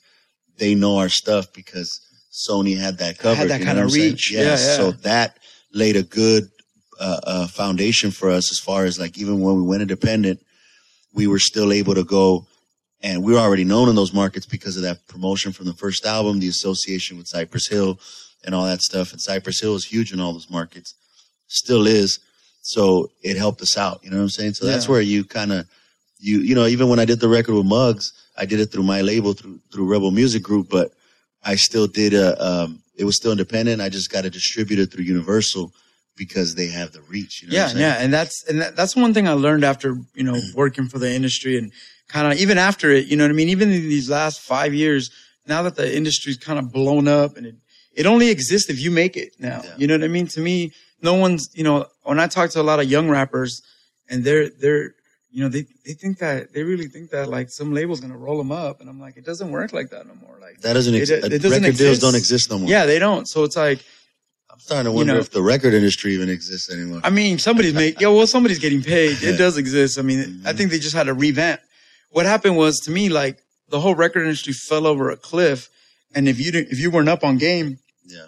you just went over that cliff too, and just you know, there's a lot of artists out there that are really good that they were so used to always being on a label and being taken care of and always having a booking agent Yeah. and always having this. And then when that kind of dissipated, they're like, they don't know what to do. And they're still talented. They're still able to make money, you know, and, and you know what I mean? I, I mean, I'm part of a group w- within the visionaries with all due respect that we only play three times a year and it's just a waste. It's like, you know what I mean? Like, because we, we don't, we only play a couple times a year. It's like, man, like it's, you know what I mean? Like it's, dude, some, some cats just paid us eight grand to play for six people a couple weeks ago because they just wanted us to play at their house. And we were like, that's how much people love us. You know what I mean? Like you guys just you know, as the visionaries, yeah. you guys only do three shows a year. I mean, probably dog, like three to five, dog. Like we don't really play a lot.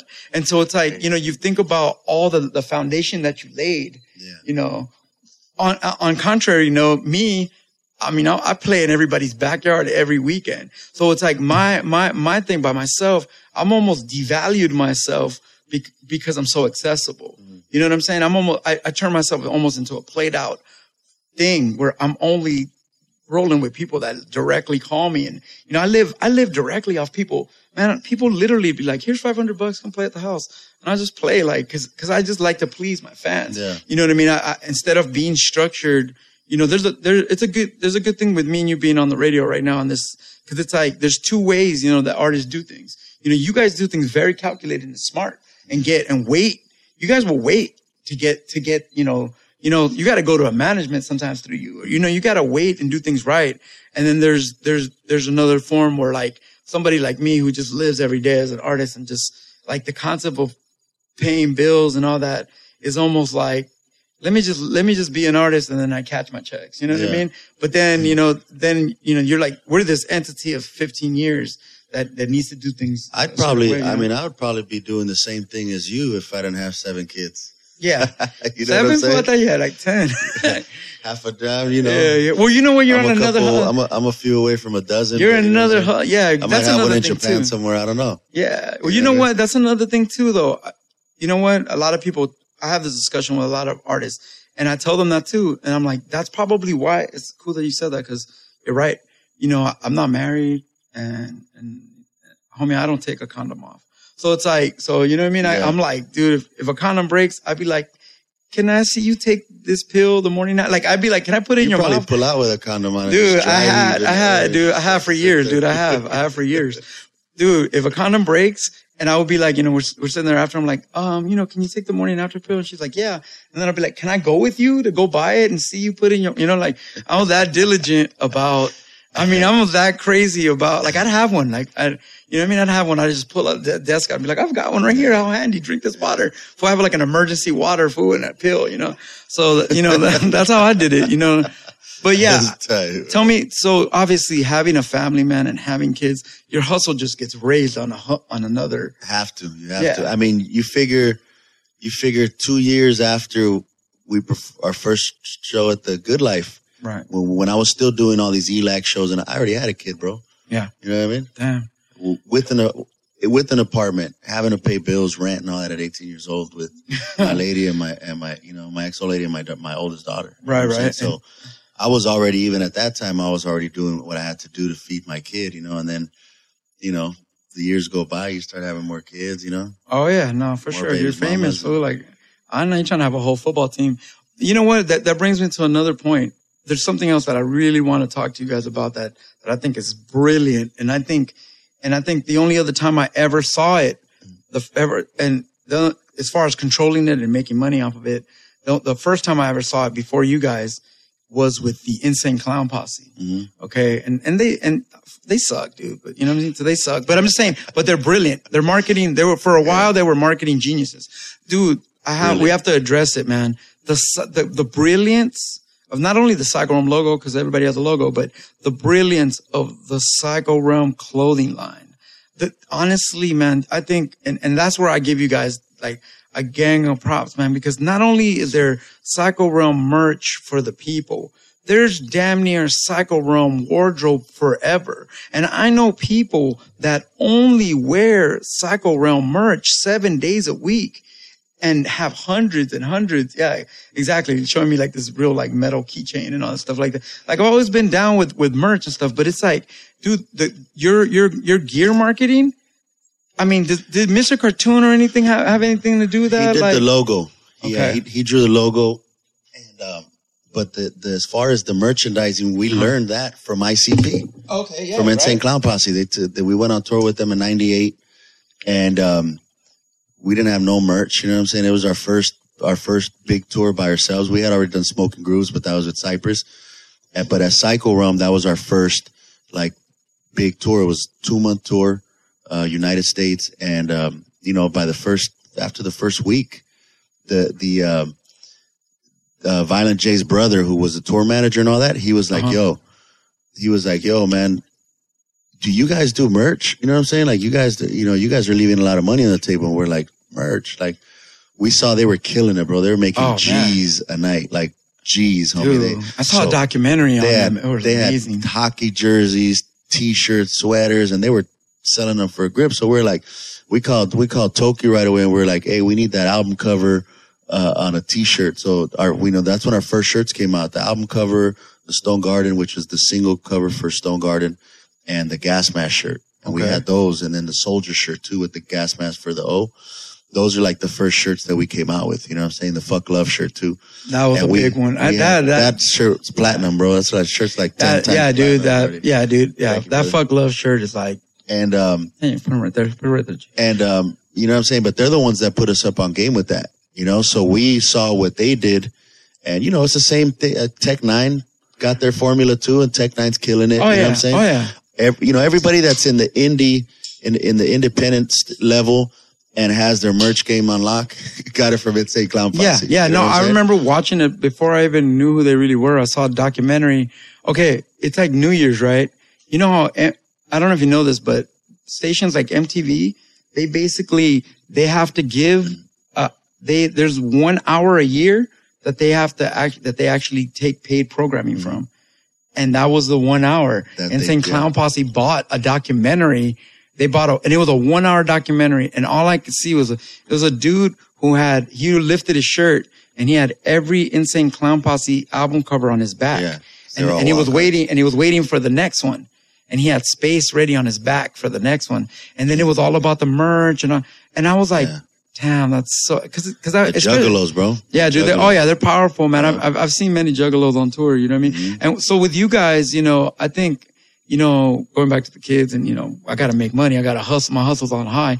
It's like your merchandise. I mean, I see your boys at every major event and, and I, and every time I look, I mean, I've, I've, I've bought about, about five or six Psycho Realm different shirts every time I, see one that I like. Oh yeah, for sure. There's one, my favorite is one, there's really, it's, it's just a picture. Like, I think it's one of your old press photos Mm. and it's you and your, I think it's like you and your brother like that. Maybe, I think Be B-Real's in it too. too, yeah. That one, dude. That was my favorite one right there. And then, uh, last time I saw your brother, he laced me with a bunch of them too. But, um, but, uh, it's like, you know, there's literally your fans have something tangible. I, I remember being, you know, now I lost like 100 pounds, but I remember when I weighed 300, 350 pounds and I would be at these rock shows and like, you know, I'd go to like, you know, I like, you know, I got eclectic taste, dog. I like the Eels and Fiona Apple and all this shit. And I remember going to rock shows and wanting to buy merch and this shit wouldn't fit me. Yeah. You know what I'm saying? And and I would be like, man, don't you make shit? You know, I'd be at an Eels concert at the El Rey, and I'd be like, with 50 bucks, I'm ready to buy something. And they'd be like, nah, we don't got your size. Yeah. But so it's like, you know, what you guys do, having 5X, Mm-hmm. 3X, having, I mean, you just, it's almost gear. You know, I learned that, man. I started making my, when I make my little runs of clothes, I'd be like, man, I got to have a 3X, 5, 4X, Yeah. 5X. And that, that was the stuff that would sell. Yeah. And, it- and, and basically, you know, your, your gear, you basically have a lifestyle. There's a Psycho Realm lifestyle. There's a psycho lifestyle. There's a, I mean, I look on Instagram and it's like, you know, from the psycho, psycho chick, something, something, psycho chick 714. Psycho Sundays. Psycho Sundays, psycho, you know, it's a Psycho Realm kind of day. Yo, I'm on some psycho, like, yo, I'm on my Psycho Realm grind. Yo, I'm on my, you know what I mean? It's like, so it's like you, you, it turned into a lifestyle. And, and with the gear, obviously with the albums, because nothing's more important than the music, even though nobody buys music anymore. It- but it's like the the music is I, I, I the thing that captures the people's hearts. But your merch, man, like you can keep your fans dipped up forever. Nobody can. Your fans can't say that they got everything. I think the difference between us and a lot of groups is um, we don't just do tour merch; we do wholesale year round. So, like, I got catalogs and seasons. I got a sales rep. You know what I mean? So we got accounts Right. like international. You know what I mean? Like we're shipping to Chile, Colombia, Russia, uh, Italy, Spain. You know, France, Germany. We're shipping all over the That's world. what's up, man. 'Cause I- Wholesale accounts though, so our stuff's available in stores year round, which I think is a difference. is there like one website? What's the website? PsychoRealmOnline.com is the main website. Okay, cool. That's where they can get, uh, you know, whatever we have on there. We have, you know, that's the place where they can find the exclusive stuff. But as far as like, you know, the fans already know their stores that carry it. You know what I'm saying? And, and that's, Oh, yeah. that's, I think that's a good way because if not, then they got to wait to catch us on tour or catch us at a show somewhere to buy the merch. This way they just buy it year round. I think that helped kind of be, uh, to where they, they got it where they could wear a Psycho Realm shirt every day of the week. You know what I'm and that's what I'm saying. That I mean, every day of the year. You know what I mean? And it's like, and I think that that's you know brilliant, and it keeps your branding. You know, I remember having a conversation uh, years ago with Mr. Cartoon where where I was going on a tour, and he was like, "Yo, stop by Joker brand. You know, I'm gonna lace you. You know." And you know he was like, "Yeah, I like your little 2Mex logo, man. You need to do, you know what I mean?" Yeah. And, and and and and seeing the Joker warehouse at the time, you know, uh, opened my eyes. You Yeah. know, and I was like, "Man, like they're really smashing it." You know what I mean? Like, I, you know, what I mean, those those brothers. You know, it's good to see. You know, from the time the, the, from the '90s, early 2000s. You know, seeing all those people from the that time, and now everybody's morphed into all the stuff that they've morphed into. You know, so to me, I'm like super. it's just good I'm to see. proud. It's just good to see all the homies still doing it, still being relevant. You know what I'm saying? Like, Yeah, still putting a dent in in uh, you know in the in the modern culture of music and art and all that stuff. You know what I'm saying? Fashion or whatnot. But um, it's just good to still turn around, go to the agenda, go to Magic, go to go to you know an art show or a festival or whatever, and still see the homies there. You know what I'm saying? That are doing things. yeah, yeah, You no, know? for sure, man. And uh, you know, like I said, man, I think you guys have left a footprint on this city and on the world. You know what I mean? And I'm, I'm super proud of you, man. Me and, me and Danny are always like, man, these fools are, smack," you know. Someone was like, oh, we got to tour, or do things. You know what I mean? But Yeah, the the another thing I wanted to get into too, man, was how that transition from from the the first Psycho Realm album, obviously what happened with your brother, and then how did you always have like Cynic and them in the wings? Were they already like you know what I'm saying? Street, Street Platoon. It was break it was. Psycho Realm and Street Platoon. You know what I'm saying? So Street Platoon, you know, Cynics from Pico Union. We've known him since he was, you know, a kid, nine years old. You know what I'm saying? Eight, nine years old. Crow, I met, you know, uh, through some people that I grew up with. They went to Kennedy, uh, Kennedy out there in the valley Okay. and um, that's where they that's how I met Crows through them. So we are like teenagers when I met Crow, and then we kind of put them together. They formed Street Platoon, and they were recording, putting out records, and then they started doing their shows. So right around my brother got shot, they were still doing their shows. We would bring them on like Fais Do-Do's. We brought them on Yeah. stage with us to do um, Killing Fields, you know, which was on on, on a, a book too. I think they did uh they did uh, some of their songs, I believe, and um, they were always around though. You know what I'm saying? And for that moment when I wasn't doing anything because of my brother's situation, they were still doing their shows and still doing the local thing. And, uh, I was still getting offered shows and stuff like that. So, you know, I started jumping on stage with Street Platoon, you know, and a lot of promoters would book Street Platoon and, and uh, you know, I would come as like a package kind of thing or jump on stage with them. And, you know, they would, they kind of encouraged me to come back and start doing shows. So, That's right. it was good to have them there. You know what I'm saying? And, and, and, um, you know, help us keep pushing and keep doing shows and keep, keep on that grind. You know what I'm saying? And then eventually it just, you know, it turned into that, you know, it was like they're booking Psycho Realm because that's the bigger name, but Cynic and Crow are doing the show with me. So we recorded the Sick Symphonies album, you know, the Sick Side Stories when we did in this lifetime and all that. And then, uh, you know, me and Cynic went on to do the Terror tapes, the record with DJ Muggs, the Legend of the Masked Assassin. And little by little, just turned into that. Crow left, you know, moved to Arizona. You know, he's a firefighter now out there scraping Yeah? bodies off the road or something. You know what I'm Oh, saying? that's crazy. Yeah. So he's, you know, he's What happened to Brahman? You, was he wasn't he booking? Was he like take going with his dad. Brahman Yeah. His, well, his dad, his dad does, uh, um, he, was involved in the, in the Spanish industry, you know, radio, promoting bands, producing bands and all that. So he kind of helped his dad out with that, was booking a lot of bandas and all that. Yeah. now he's just you know he's chilling still does his thing you know but um he's there bro he's actually the one that got me into rapping you know so i always Yeah. trip out every time i see him i'm like where, Well, why'd you go you know Well, you know what? I want to get into that because that's something I don't even, as knowing you too, man. I don't, we've never talked about it. What is, you know, what is like, who did, who was really influential in you? Like when you and your brother, I mean, obviously, like by the time I met you, you were already, you guys were already rapping. Like, you know, what I mean, but, but what is, what are the groups? Like, you know, cause Psycho Realm, other than probably Cypress Hill, you know what I mean? Which influenced Yeah. all of us. Yeah. Other than Cypress Hill. And, and I remember when you first came out because of your high voice. Yeah. A lot of people associated you. but they associate me with know, B-Real because uh, you know of the mexican thing Yeah. but if you really listen to my style back then and and i'm talking about pre first album you know what i'm saying Right. like the demos Yeah, I'm that talking a lot of about, people didn't listen to like the stuff that you heard before the Yeah. record came out um it was more Was it Sad- because was of your more, youth? it was more Sadat X than anything you know what i'm saying Okay. See, that's what I'm saying. Like, is it is it more? You know what I mean? Is it But like? it was it was the youth. It was but it, was just got construed that way because. because I was down. We were we were Mexican, so it was like Cypress. Did you know? think because your voice was just high? You know. Yeah. Do you remember that group Backyard Rangers? Mm. You remember Backyard Nah. Rangers from the 805? There, there was this dude. There was this group. Shout out to Backyard Rangers.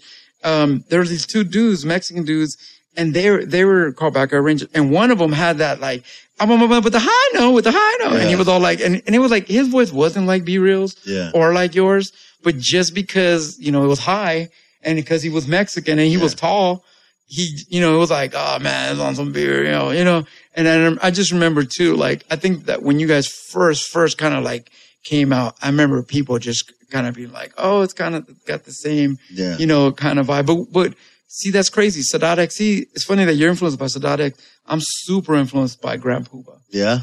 that was my dude, Grant, Grant, because he was not only was he battle rapping, he was like talking about how he was the best. He was talking about women, and he was dropping knowledge. Yeah. So I, he he was a complete rapper. Yeah. You know what I mean? I was like, here he is. He could drop all this like knowledge, God, wisdom cipher, and then he could be like, "Yo, that honey dip, I'm trying to fuck that bitch," and then he was like, "But I'm doper than you." You know what I mean? Yeah. And, Uh, and he she was, was funny. stunt. Yeah, Yeah. you know what I mean? So it was like he was like, so you know, and so you know that's kind of dope. So yeah, dude. So give me, you know, for people that don't know, you know, you know, obviously beside maybe like a Cypress Hill and Sadat X, what give give me just name me like a, you know one or two influence that really like influenced you guys at that time, like pre Psycho Realm, like I when think you guys we're- were just really fans. the crazy the crazy shit is that we're more influenced by groups like uh, Pink Floyd, The Doors, And like that shows in your record. You know what I'm saying? Because you know we listen to you know as Mexicans growing up in the hood. My dad was listening to. Every, my dad's an immigrant from Mexico, so he's listening to everything from from three trios and boleros to to uh, classic rock. You know what I'm saying? Because he was in the Bay Area with his grandma when he was 16 years old. You know what I mean? And, and then uh, we're listening to hip hop because it, it swept through the neighborhood when we were kids. So we listen to so so many different types of music that our influence came from a lot of places. You know what I'm saying? And and you could, I guess you could tell in the music, but I wasn't particularly influenced by any one rapper. Like Sadat X is the only person that I could think of because I used to like his style, the way he sounded, the way his flow was. You know what I'm saying? And I thought it was dope. You know, what I mean, back then, I mean, you know, eh, eh, the the voice thing was was a big thing to me. You know what I'm saying? Like, Right, right, right, right. but I wasn't, you know, it, it's crazy because when we when we did the first album, I didn't even want to rap on the record. When B-Real was like, "Oh, we, I want to, I want to jump out," because we are showing B-Real demos of like Stone Garden, Confessions of a Drug Addict. This is when I started producing. Uh, Before that, we were getting produced by the Soul Assassin producers. right. You know what I mean? And TRT was doing the majority of the things. Him and his partner. Jay, Jay the at Record. Turner. Yeah, Yeah, I just seen him the other day, man. he was producing all our shit before that. that fool's a gangster, man. Yeah. That fool. People don't know He's a about fool. that guy. He's a fucking People maniac, bro. Yo, man, shut, people don't know, man. That you know what? One of the things. Uh, how, how are we running on time? Hey, do you want to? Why don't we wrap this episode up and then continue? We'll Okay. start a new one. It'll Cool, be cool. we'll put This'll it be- in two yeah, parts. Yeah, this will be the last thing Yeah. right here. I, I want to. One of the things about this show that I'm trying to do, you know, I'm just starting this series. Yeah. One of the things I want to do is is acknowledge a fucking Jay the Record Turner. Yeah. You know what I'm saying? You need to get him on I- here, bro. Yeah. Oh yeah. That's what I'm saying. I want, dude. I have a homie. This show is if, if this show is influenced by anybody, it's influenced by my homie Kevin Fitzgerald, who's who works for Rhymesayers. And this is the dude that like he um he'll he'll have a ten part series with with Son of Bazerk. For like he'll be, you know what I mean? He'll have like a ten part series with Lord Finesse. Oh. And when you and after you listen to this ten part series, you will know everything you ever wanted to know about Lord Finesse. Yeah. Well, how he, where did you make that beat? What that loop? So it's like that's the kind of you know people like Jay the Record Turner who ghost produce so much stuff. Yeah, if you knew Yeah. the, if people knew the beats that he made, bro, they'd be like, "What?" Yeah, man, it's a cat You know that just saying? walks Like, around. yeah. I see this cat walking around shows and, and nobody really knows who he is. I'm like, dude, this is one of the dopest producers ever. But, uh, you know, we'll, we'll get into that. And in fact, you know what? We're having such a good time, man. And, and if you think if I could, uh, we're going, to we're going to close this podcast out and then, um, you don't have to stay for a whole another one, but if we could just do a little more talking for Yeah. the second one, brother, like, cause that, you that special of a guest, man, that, you know, talking to you, man, it's like, it ain't nothing like I wanted to get you for 10 minutes and be like, yo, when's your new album coming out? Yo, Yeah, y'all no, playing the. Staples Center? Yo, check out Psycho Realm, you know, like, I'm here, brother. I ain't in Cool. no rush to, to get into this Cool. traffic. Trust me. that's right. So we're gonna, so we're gonna end it out. And, uh, man, that's how, that's how things happen in life, man. The, this first, uh, this first podcast was actually, I was going to start talking about myself, which I have no problem doing. And I'm going to talk for hours and hours about it. But then, uh, the homie Sick Jacken came in. We're in the middle of this. Um, join us for this next one, for our next podcast. I want to say what's up to platformcollection.com. That's where you can check out these podcasts. Uh, we've got some other shows on there like waketheflockup.net, crappy awesome podcast. Check us out. But, uh, we're going to continue with, with the part two of this Sick Jacken from Psycho Realm and, uh, get into a couple more things with them. And, uh, we appreciate you, uh, listening to this. And, uh, AWOL just texted me. You were telling me that, uh, the theme song's out of control and, uh, it's going to crack. So check us out. Thank you. Check out part two. Peace.